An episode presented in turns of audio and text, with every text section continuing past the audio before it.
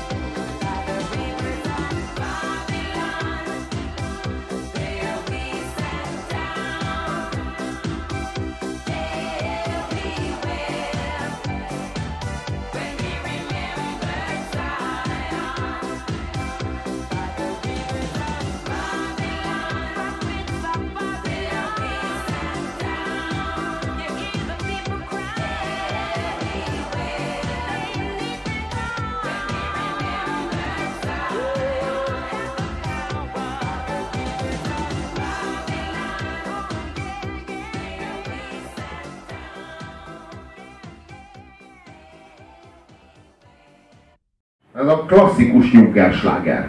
Nem? Erre építette a sláger rádió kb. a számra az egész arculatát.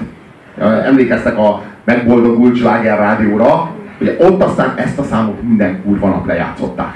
Ám úgy nap nem telhetett el bassza meg, hogy a boros bocskor meg ez a szám lenne menjen. Amikor télen is megtöltik a Balaton szemesi OTP üdülőt a nyugdíjas OTP alkalmazottakkal ö, negyedáron, akkor ott az ilyen animált esti programok közben erre való lassúzást tudok elképzelni. Hát ezek voltak, ezek voltak azok, akik aztán később tüntettek Boros Bocskorért, meg az egész izé sláger rádió, hogy ne vegyék tőlünk a! Ö, Nem az, hogy ez a szám korszakalkotó, stílusteremtő, az, az hogy a mm, hogy, hogy, hogy a hűmögés, a ö, crash test dummies, Innen jön, de az előbbi koreai olimpiai induló is ez, ez a, ez a férfinői vegyes kar pop. Hogy ugye nők, férfiak ilyen uniszónóban énekelnek, nem vokáloznak, pedig tudnának, kivéve a táncosávot, az botrányos, ő teljesen fogalmatlan fasz, de, de, hogy, de hogy nem azt mondjuk, hogy ez élvezhetetlen, hát pont az a baj, hogy lehet élvezni. És így Csak be, és beleteszi a füledbe, és, és ezzel kell így menned, és utána jön megint ugye valaki, amit az előbb mondtam, hogy csak írnék már én is egy ilyet. Hát már ők mennyit kerestek vele. És ugyanakkor a legnagyobb király a Frank Farian, aki ezt a számot megírta, aki soha színpadra nem lépett ezzel, és szénné kereste magát. Ugye a Bonnie producer, aki a Milli Vanillit is összerakta, írt egy ilyen izét, slágert, véletlenül világ sláger lett belőle, és akkor jössz fellépni, Bonnie. És így négy elváltoztatott hangon kellett válaszoljon a telefonon, hogy persze jövünk meg minden, ez gyorsan összeszedett olyan embereket, akik hajlandóak ezzel haknizni, és így otthonról ki se kellett tenni a lábát ezért. Hát igen, ez, a klassz, klasszikus nyug, nyug, nyugdíjas diszkó. Tehát akkor a nyugdíjasok is szeretnék úgy érezni magukat, hogy így egy kicsit la, lazábban, most meg az a fröccsad, azt a fröccsöt azért megisszák ők is azért. Igen, itt is jobbra a Cosmic Lala letérdelt felirat miatt. Ugyanaz. És nem tudjuk, igazából nincsen eldöntve, hogy ez most egy ilyen vidám nyári sláger, vagy egy ilyen nosztalgikus őszi. Azt nem tudom, hogy megfigyeltétek-e. Tehát olyan, a Léle, szapá, és bulizunk, és aztán meg... Tehát most, e- most vagy most van nyár, és telibe baszás peküt fasszal nyugdíjasok, vagy pedig ősz van, és visszagondolok, hogy de, de szép is volt a nyár, de jó is volt a de ez nincs eldöntve. Tehát így mind a kettő. Tehát így, ha, ha, Ez ha, egy ha, hosszabb- a, a, attól függ, hogy mikor rakod be. Hát a, Ez egy hosszabb időszakot ölel fel, mint a szellem a házban, vagy a, a, a szenvedélyek viharában, vagy a mit tudom én, mi egy ilyen 80 év.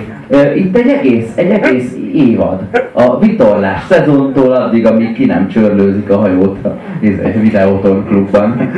Odáig tart. Itt a végén már így fújja el a leveleket a szél. na, most következik valami címzetes mocsok. Csak a ti kedvetekért.